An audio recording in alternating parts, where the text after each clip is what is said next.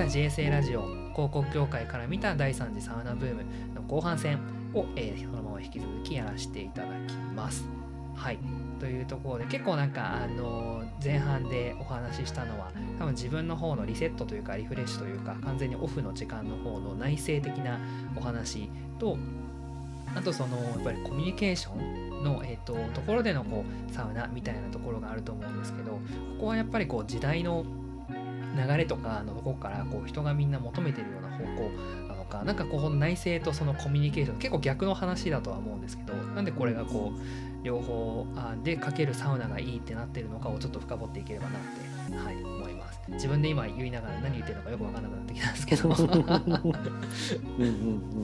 ん。でもその自分を整えるために行くのか人とコミュニケーションを取るために行くのかってどっちがインサイトにねそうですね。あるのかっていうのは僕はねあんまり人と行かないんですよ実は。そうなんですね。うん。人と行ったのほとんどこの間の関谷竹下君と、はい、行ったのが、まあ、初めてとは言わないけどそのぐらいな感じで。意外といいもんだなって思いましたねその時。そうですね。なんかサウナの中ではあのー、今沐浴になってたり、うんね、喋らなくなってたりしますけどでもやっぱ終わった後に一緒にポロポロ飲んだりする時間とかも貴重だし、うん、なんかあれぐらいの人数で行くのすごい楽しいなと思いました。なんか最初僕すごい抵抗あったんですよ。だから好きだとか、竹内君の前で、すっぱだかでめちゃめちゃ汗かいて、整ってるとことか見られたくないの。さっきのあれですね、あの先輩が、先輩がいくら何言っても滑稽に見えるっていうやつですね。まあ、もともと別にあの尊敬されるタイプじゃないですか。なんか、でもなんか、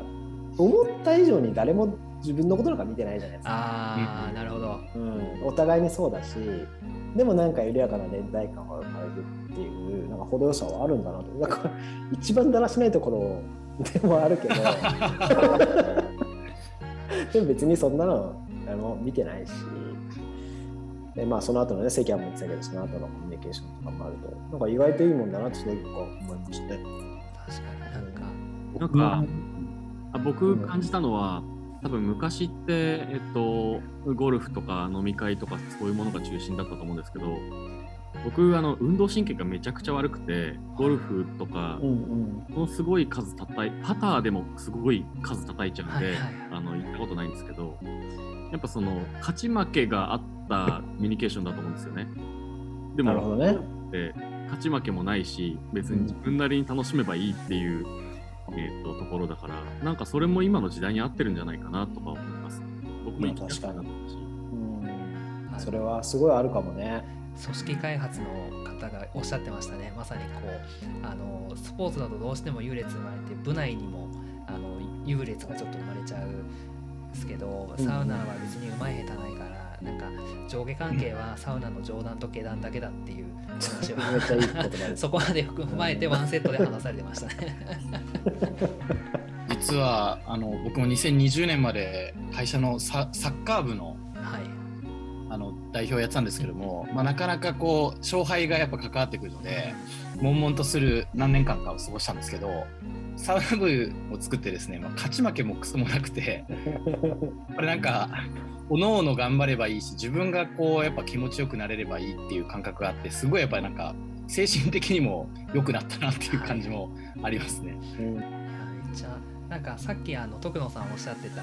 誰も自分のこと見てないんだなみたいなところって結構こう今のこう SNS 時代だとかなんかこう仕事なんか効率主義だとかなんかこういうところでなんか周りからも見られてるし SNS でもこう言われるしみたいなところが完全に多分今のお話で言うとこう誰も自分のこと気にしてなくてかつうまいも下手もないから本当になんかニュートラルになれるとこみたいなところが結構インサイトなんですかね。逆にそういうところは少ないんでしょうね、今ね。すごいね。ないですよね、確かに。ここにでも携帯持ってきますしね、基本。うん、そうだよね。僕は結構その癖が抜けなすぎて、最初、うん、サウナとか行っても、中の写真撮りたいよって気持ちにすごいなって。はいはい。撮れないもんね。本当にかっこいいところを撮れないなんてっていう気持ちに、はい、なんとか毒されてました。あのオリエンタル赤坂のオリエンタルはめちゃくちゃみんな持って入ってますよね最近どうなのかちょっと分かんないですけど入ってますね。アダムイブとかもそうですよね。今、プールだって海だってやっぱ濡れない袋とかに入れて持ってきます、ね、うん、本当にサウナぐらいだなっていう気がします。そうですね。確かにですね。僕もトレランとかもやって山も好きなんですけど、山も今、あのヤマップっていうアプリとかがって、まあもちろん写真めちゃくちゃ撮りますし、なんかこう意外と自然と一体になりに来てんのに結構 あのスマホ触る時間めちゃくちゃ多いっていう。そうヤマップのおかげでこうルートめちゃくちゃ分かりやすくなったりしてるんですけど一方でみたいなのもありますね。キャンプ場とかに行っても早朝になるとぞろぞろカメラ持った人がいてああ分かりますね。装備がない楽しみ方っていうところサウナって。かもね。ないよね。無課金ユーザー。そうですね、確かに。僕、さっきのゴルフの話で一個思い出したんですけど、広告代理店の特に営業の職種の人たちに多いと思うんですけど、飲み会とかってすごい出し物を用意したり、カラオケですごい面白いコールをいっぱい、はい、あの出たりとか、そういういろんな努力をしてあのその会を盛り上げるっていうのをやってたと思うんですけど、サウナってそういうの一切やらなくていいっていうのも、あの若手の人たちにすごいいいんだろうなと思いました。ああ、なるほどね。なるほどね。それが仕事、それが全てじゃないんだけど、仕事。いやいやいや、あのそういうイメージがあるよね、営業は。大変だったじゃない？そのレクリエーション的なもので仲良くなるときに本当そうだね後輩が頑張らなければいけないっていう状況がきっと生まれてたと思ってそうだね。それを楽しんでやってる人もいたし俺も楽しんでる方だったと思うけど そういうのやらなくていいってない、あのまた今の時代っぽいなって感じがするなと、うん、時代に合ってきた感がある。なんか部で部で今言ってて、その4、50代の,、はい、あの大先輩もいれば、20代のまだコールとかめちゃくちゃ上手な、はい、いるんですけど、普通にぼーっと入ってるだけっていうのが部の活動としてあって、うん、あれはすごいいいよなと思いました。うん、いいですね。なんかこう今のこうなんて言うんでしょう飲み会とかも一緒に汗かくみたいなのよく言うじゃないですか。仕事とかでもなんかこう一緒に汗かいて頑張りましょうよみたいな話とかって結構まあ実際には汗かかないんですけど こう比喩として一緒に汗かいてっていうじゃないですか。やっぱこう汗かく一緒に汗をかくっていう行為が非常にさっきのコミュニケーション文脈においてはやっぱいいんですかね。こう仲良くなれるというか。うん、やっぱ同じ活動の体活動っていうか体験を共にするっていうのは、はい、よね。あのチーム感なんか最近って、なんか若い人は特に上下関係があんまり好きじゃなくて、うん、うちも部下もなくフラットな関係が好きっていう人がいるって言ってて、まあ、まさにさっきのサウナは上段と下段しかなくてって話につながると思うんですけど、はい、やっぱそういうのも合ってるんじゃないかなって感じますね。確かに。上下関係もなく一緒に何かを何かをできるっていうものが今時代は求めてるなんですかねやっぱそういう意味で言うと。そうですね。かといってなんかこの連帯感が欲しくないわけじゃないっていう。はいはいはいはい。うん。だから程よいのかもしれないですね。確かに。そういう意味では、なんかこういろんなまた昔もそうだとは思うんですけどよりこう人それぞれ悩みとかなんか、なんだろうな。抱え抱えているこうシチュエーションがいろいろ違うと思うんですけどサウナに入るともう胸の内をこう開けるとかじゃなくてもうそもそも裸見せちゃってるんですごいこう距離感のなんだろうな縮まるスピードが速いなと思ってて、まあ、あの縦縦横斜めのこう関係よりもやっぱ裸の関係っていうのがやっぱすごい加速するなと思いましたね。コミュニケーションを生むっていう意味では。うん、そうね、そこがいいところであって一方でやっぱ今男性男性は男性同士で入るっていうことが起きてるから女の人がそこに入れないっていうので男性ばっかりの絆が増えていくっていうことが起きてるかもしれないですね。それもありそうですね。そういう意味ではなんかこう一緒に入れるアウトドア系のアクティビティとかがもっともっとこううまく都内とかでできてくるといいんですかね。そうですね。本当はやっぱ職場も男性も女性もいて、お互いになんかもっと絆が深め合うみたいなことがあってもいいかもしれないし、チームワークが生まれるっていう意味では、アウトドアサウナとかいいかもしれないですよね。うんどうしてもコロナでそこは希薄にはなってますからね、物理的に。そうですよね。なんか、いや、めちゃくちゃわかりますね。やっぱチャット文化ですね。疲れてると思うな、みんな、本当に。うん、僕は疲れてますね、それで言うと。分かりやすくま あ、あの疲れに効くっていうのもでかいですよね、このそうですよね、分かりやすく。こんなにみんな同じような疲れを意識してる時代ないっていうか、リモートで PC ずっとの前にいて、まあ、業界的にってことですけど、はい、みんな疲れ方がちょっとずつ似てる気もするし、それをまあサウナで解消できるっていうのは、結構ね、いわゆるポジの趣味とはまた違うっていうかね。そういう意味ではなんかその体を回復させる便便液みたいな感じのところはそもそも備わってるしちゃんとそこにプラスアルファでコミュニケーションが多分今の今の時代にこうマッチした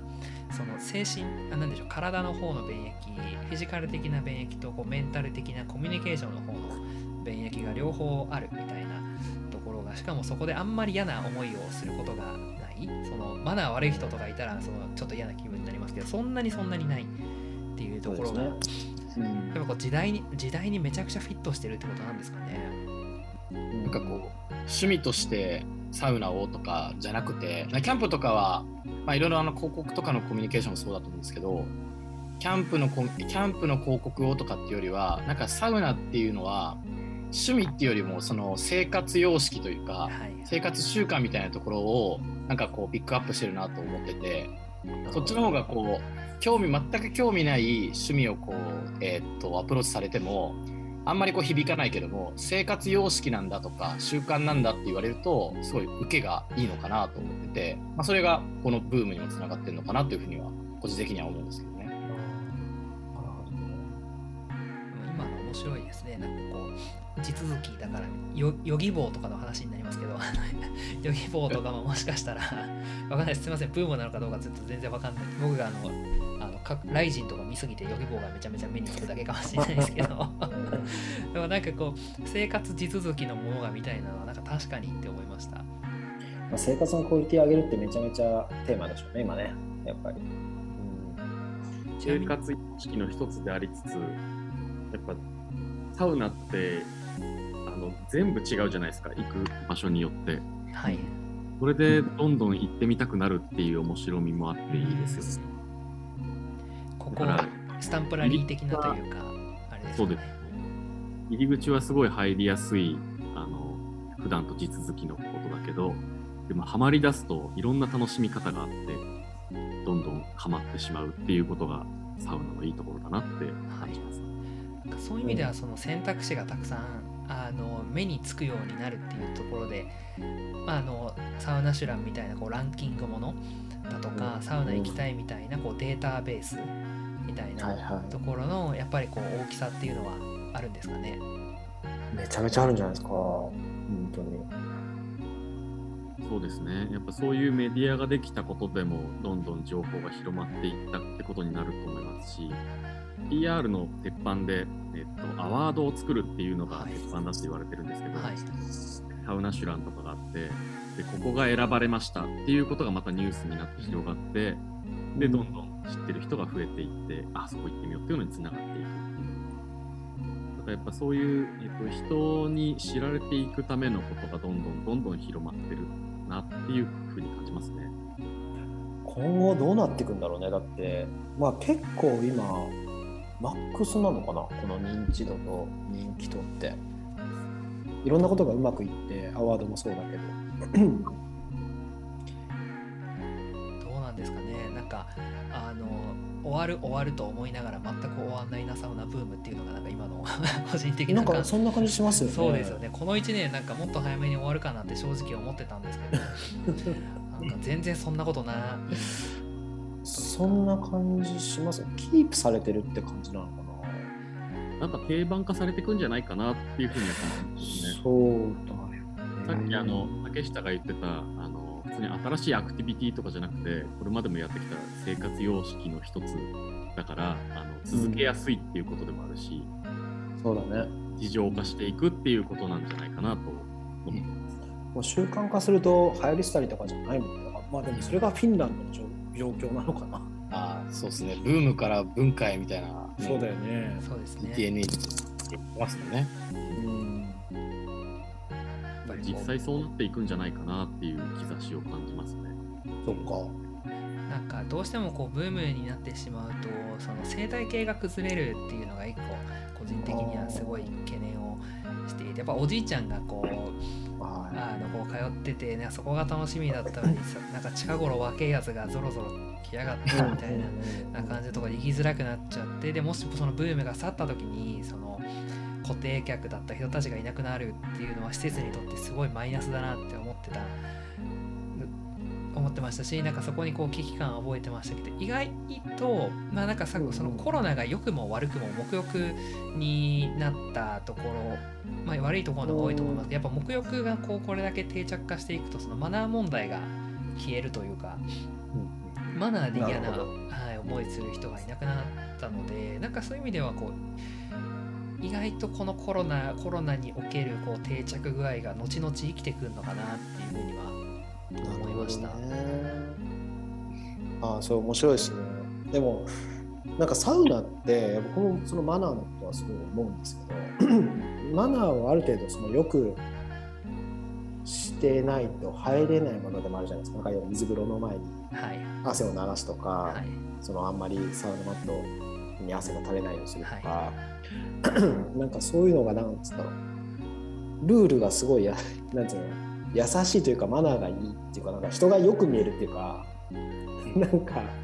そういう良さはすごく感じるんだ。入ってる人みんないい人に見えるっていうか。そうですね。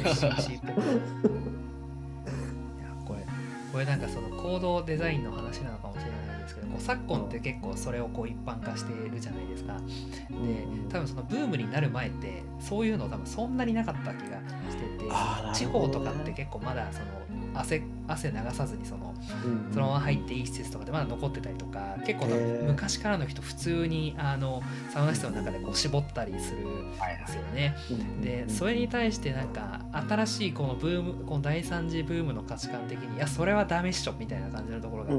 あるのでなんかそこの価値観を当てて注意するのがどうなんだみたいなのはなんかこうすごい難しい話だななんか誰が言うべきかみたいな感じにはなると思うんですけどなんかそこら辺もこう時たまサウナの中で思ったりすることはありますね。うんあります僕はかなり新参者なんであのそのマナーとかこれで合ってるのかなとか思いながら入るんですけどあのやっぱサウナでちゃんと説明が書いてあるところとかすごいありがたいなっていう感じがしますね、はい、初心者的に。うん、流してから水風呂入れよとかが優しく書いてあったりすると、はい、あなるほどって思いながらあのちゃんと流してから入るとか、うん、でもなんかそういうルールはいろいろルールというかマナーはいろいろあるけどなんか僕入る前はもっと何分入って何分水風呂入って、はい、で、外気浴をどんぐらいしてみたいななんかもっといろいろなんかサウナ奉行みたいな人がいるのかなと思ってたんです意外とそういう人いなくてみんな自由に楽しんでいいんだっていう感じがはい、そうだよね、うん、でも。ルールとしてあるものは大体その施設を良くするためのルールっていうかあんまり水風呂を汚さないとか、はい、そういうことだから納得しないルールは別にないっていう感じがあるから、うん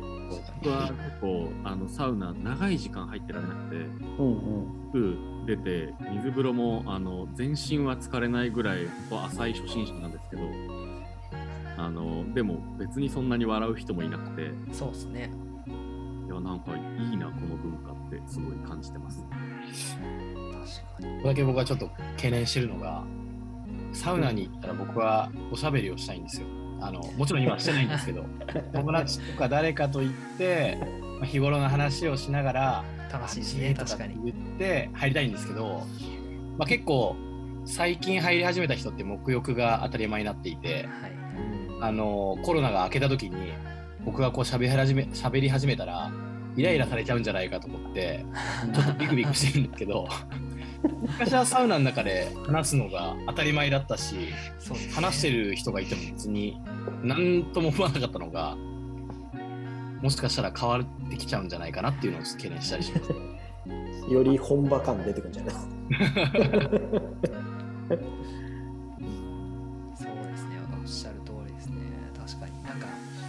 サウナハットを中でかぶる人なんてちょっと前まで考えられなかったんですけど今結構いらっしゃる結構いる。結構いらっしゃいます。あのどうやって持って帰るんだろうっていつも気になりながら見てるんですけど。そういうなんか座禅組んでこうなんでしょうあの超集中のポーズでやってる人かとかからすると竹下さんのねこう喋ってるのをこう見たらあーんってなる可能性はありますね。この普通の生活様式になったとしても。ありますよね。そういう意味でこうコロナで何ていうんですかコミュニケーションツールだったサウナが自制というか、はい、内政の、えっと、側面っていうのも顕在化して、まあ、両方の側面が、まあ、こう成り立ったというか両立してるっていうのがすごいいいよなとは思ってます。僕もあの座禅組んで一人で帰る時もあれば。座禅タイムです。はい確かになんかこのコロナが結構そのそういう意味ではコミュニケーションのところから内政に今ちょうど変わった1年みたいな感じなのかもしれないですね入り方の異なり方としてなんかソロサウナとかもこうねできてきたりもしてますし確かに確かに日本は一人で行く人の方が多いんですかね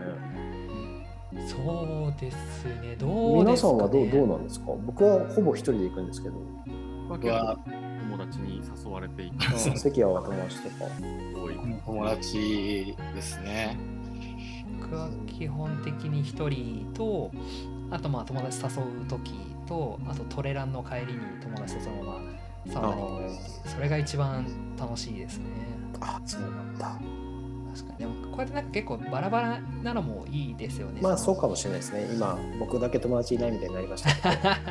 全然。結構職種で分かれますよ。あのエンジニアエンジニアさんとかやっぱ結構ソロでメルカリさんとかあのサウナメルカリさんもサウナ部あるんですけどあの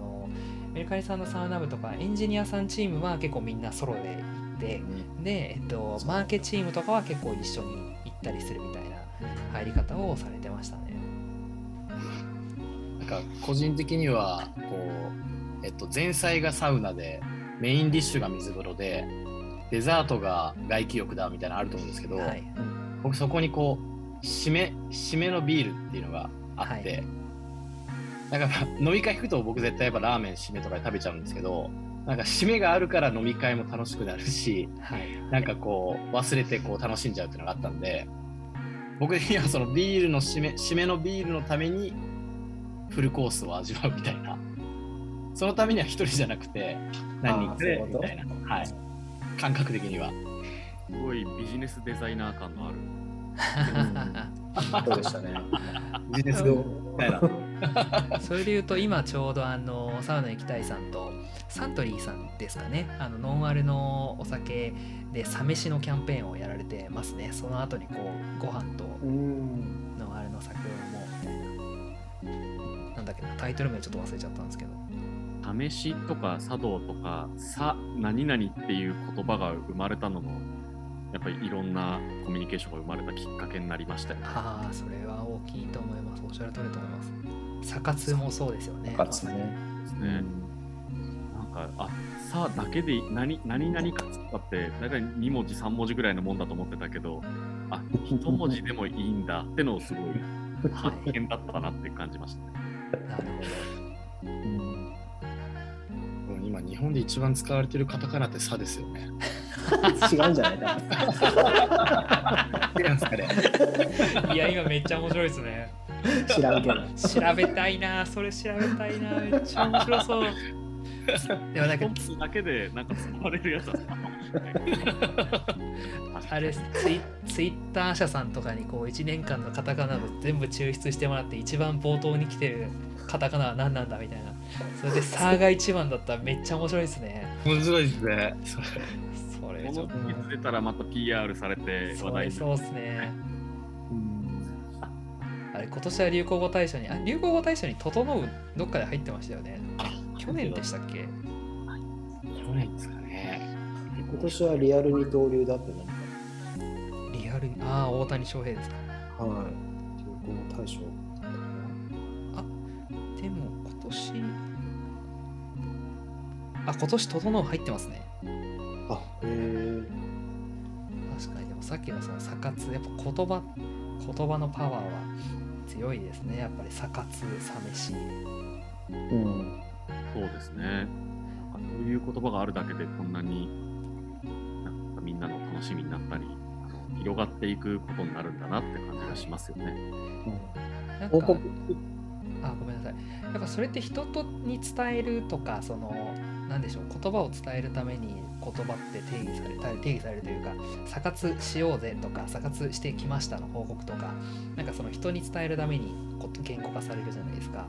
なんかそういう意味ではなんかそこその人と一緒にとかなんか人に伝えるっていうところが結構サウナの根本にあるのかもしれないですね。広告と似てるとこがあるなと思いました。やっぱり商品のだけ商品の何ていうんですかこういうふうに美味しいんだよってスペックだけじゃなくて、まあ、パッケージもそうだしなんかキャッチフレーズみたいなところでまずこう押し出していかないと広がらないしそれがなんか実はサウナにも通ずるところがあるのかなっていうような気がしましたね。うん。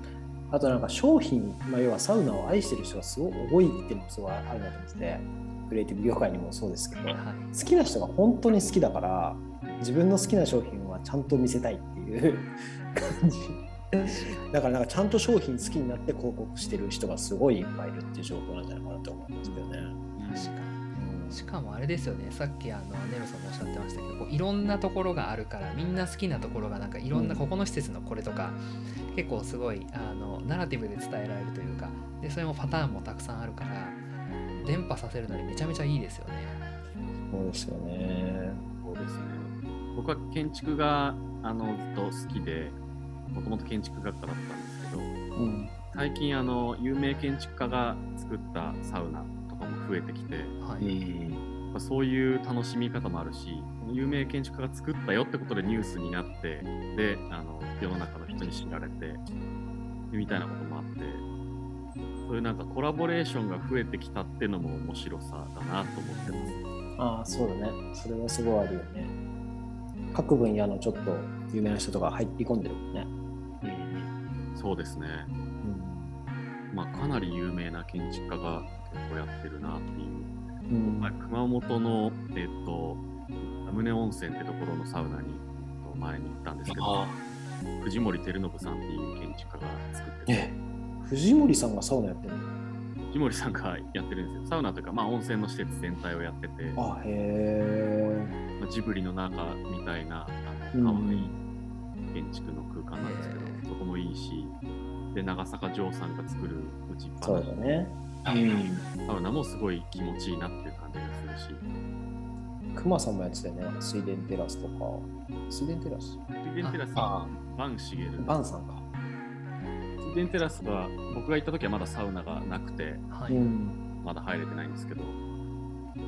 やっぱ空間自体も楽しみの一つになってるっていうのが、すごいいいなと思ってますね。そのうちカーサブルータスでサウナ特集が組まれる日が来るかもしれないですね、じゃあ。が来るんじゃないですか。建築とか。大分のクアパークとかもね、ババーンさんだと思うんだけど、うん、あそうだ。めちゃくちゃ洗練された施設になってるよね。大分か。あそう、それはね、行けなかったんだよな。でも、いいよね。あとは、谷尻誠さんが、えっと、サウナを作ったりもしてて、で、やっぱ建築家もみんな結構好きな人が多いから、どんどんやりたいって人も増えてるんだと思うし。うん、確かにこういろんな業種の人が入ってきてるのはすごいいいことですよね。なんかそれこそ音楽業界とかでも、あのサウナソングっていう曲が、まあ、ディッシュさんが、はい、あれラッキーキリマンジャロさんがこうあの曲作ったりしてるんですけど、まあ、歌詞がもう分かりみが深すぎる。あったりとか、まあ、それこそ昔だったらゆずさんとかがサウナ行こうって曲とか作ってたりとか、うん、あとはサカナクションさんチームとかもやっぱサウナめちゃくちゃやってらっしゃったりしますし、うん、結構サウナをハブにいろんなクリエイターとか、うん、他ジャンルが入ってきてますね。さっきの話じゃないけどサッカーみたいに限られた人しかできないとかってものじゃないから。確かに。うん。そういう意味でもそのいろんなクリエイティブだったりその 体験してこれる場所ですよね本当にね誰でも好きになれるし誰でも手を出せるっていうか。そこはすごいでかいよな。その生活のねその延長線上にある趣味だから。なんか広告とかでもこうコラボ何かしらのコラボがこう手法だったりすると思うんですけど、うんうん、まあなんか無理やり感あるとやっぱりこう難しいものがあるんですけどやっぱサウナって裸なんで何でもかけるサウナかける何々が成り立つんだろうなと思ってさっきさ装備がないとかもやっぱそうだと思うんですけど、うん、装備がなくて形があるようでないっていうところがすごいいいんだろうなと思いましたね。その割にコミュニケーションできる立ち込んでいろいろあるっていうね。なんかサウナはやっぱすごい総合芸術っていうか、なんか総合的な体験だから、うんやっぱいろんなクリエイターが入ってきやすいんだと思うんですよね。空間が必要だし、えっと、終わった後の飲食があった方がいいし、で、館内着とかタオルとかいろんなデザイン、ロゴのデザインがあった方がいい。で、サウナの中で音楽が流れてるっていうのでミュージシャンが入ってくる余地もあって、みたいな、いろんな五感で体験できるものだから、いろんなクリエイターが入ってきやすいっていうのはあるし、面白いですね。うんサウナは総合芸術がパンチラインですね。いやでも本当にそうだなと思っててあのいろんなデザインできる要素があるしもうすでにされているしっていうのが楽しいな。と、うん、ちょっとこのままずっと話したいんですけど 実は結構あの尺オーバー10分ぐらいオーバーしてて。まあちょっとつまんでいただきつつ。そうですねつまみつつちょっとまたぜひちょっとサウナに行って別途、はい、お話ししたいなって思いましたので、ぜひ引き続き、ありがとうございます。はい、ありがとうございます。じゃあちょっとあの、まあ、今日の結論としては、サウナは総合芸術だっていうところの結論と させていただきつつ、まあ、引き続きちょっとあの、はい、あの博報堂さんチームの皆さんたちとも JSA の関連をもっとたくさん作れればと思いますので、引き続き、はい、聞いてくださった方も博堂さんもありがとうございました。りがとうございました。ありがとうございます。ではそれでは広報協会から見た第3次サウナブームを、えー、おしまいとさせていただきます。よろしければ各プラットフォームでもフォローいただけますと幸いです。それではまたお会いしましょう。